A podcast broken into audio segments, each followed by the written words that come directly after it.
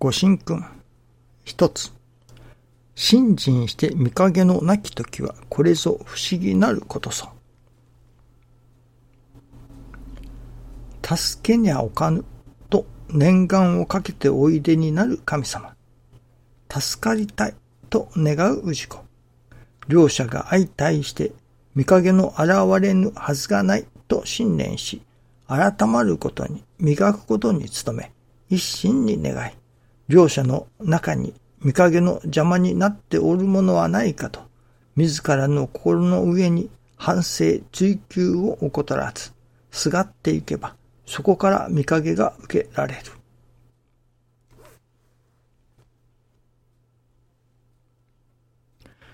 今日のこの師匠のミニご理解。これは、私どもが、その、何と言いましょうかね。難儀な中にある、困っている。そしてそこにおかげをいただきたい。という時の願いのように思うのですが、今朝新中記念の時に教えていただきますことは、教会の役目というのでしょうか。教会が、教会としての役目。それがどういう役目であるか。これは、教会ということは取り次ぎ者ということでもあろうと思うのですが、どういう役目があるのか。役目をなさねばならないのか。それは一つには今日の身にご理解にありますように、いわゆる私ども人間が人生において問題に出会います。難儀に思うことがあります。その問題に出会った時にその問題を解決していただく。それが人間関係であったり、金銭関係であったり、病気の問題であったり、様々な人生の上に問題が起こってまいります。そしてまた、どちらに行ったらよいだろうかと迷うようなこともあります。そういう人生の、人生における問題に直面したとき、そのおかげをいただく。その問題を解決してくださる。そういうお役に立つのが教会の一つの役目だと。いわば、人の悩みというのでしょうかね。人を助けるというのでしょうかね。それが一つの教会の役目だと。しかし、これがたくさんの人ということにおいては、次から次に難儀な問題が教会に持ち込まれるということもありましょうけれども、一人の人に焦点を当てたときに、なるほど、泣き面に蜂だといったような難儀から難儀が続くこともありましょうけれども、一生の間ずっと難儀、いわゆる困った問題ばかりだということばかりでもありませんね。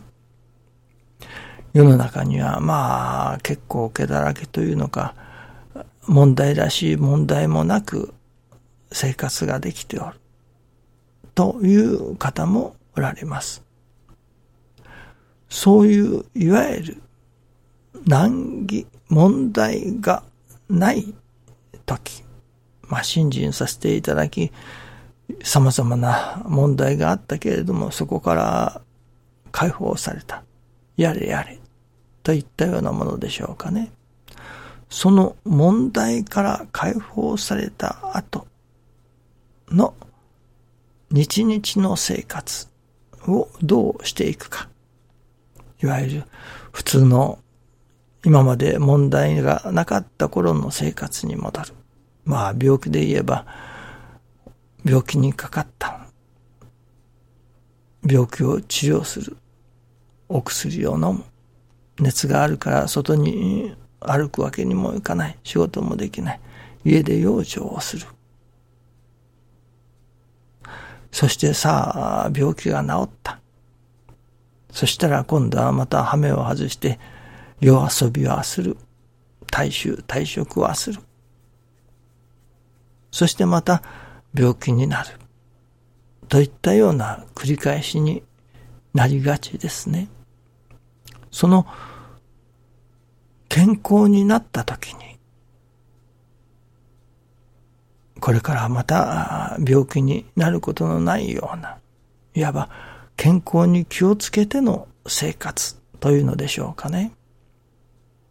をさせていただく。どういうふうに健康に気をつけて生活したらよいのか。それを教えていくというのでしょうかね。示していくというのでしょうかね。それが一つの教会の役目だと。いわば、問題もない、何にもない普通の日常生活の中で、その問題のない時にどういう日常生活を送ればよいのか、それを解き示していく。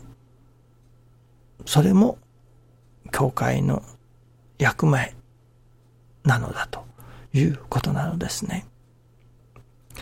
なるほど。問題があるときにはお取り次ぎを願い、そしておかげをいただく。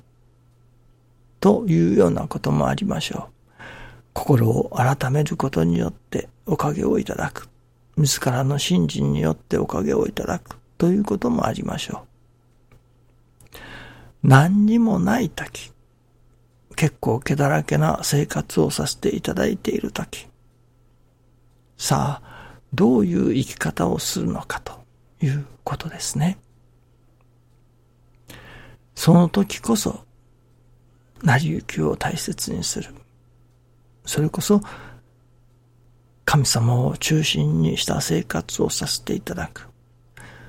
難儀がある時には、困った問題がある時には、神様を中心にした生活というものができやすいですけれども、ひとたびその問題が解消してしまった後、その後にはまた人間中心の生活に戻りかねませんね。そういう難儀がない、何にもない中においても、神様を中心にした生活、神様のお心を中心にした生活、いわば、成り行きを中心にした生活、そのことを、まあ、説いていくのが、教会としての役目の一つだと。問題があるときに人々の問題を助け、そして問題がないときにどういう日常生活を送ればよいのか、そのことを伝えていく。それが教会の役目だと。それは取り次ぎ者の役目ということでもありましょう。今日はそういうことを教えていただきました。個人的に問題がないことの方が多いかもしれません。その問題がない時の生活のあり方。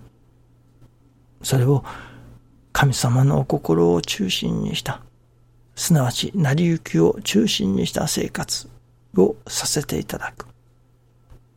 そのことを伝え、そして神様のお働きを実感し続ける日々。今お勇みがありましたが、でありたい。と願いますね。どうぞよろしくお願いいたします。ありがとうございます。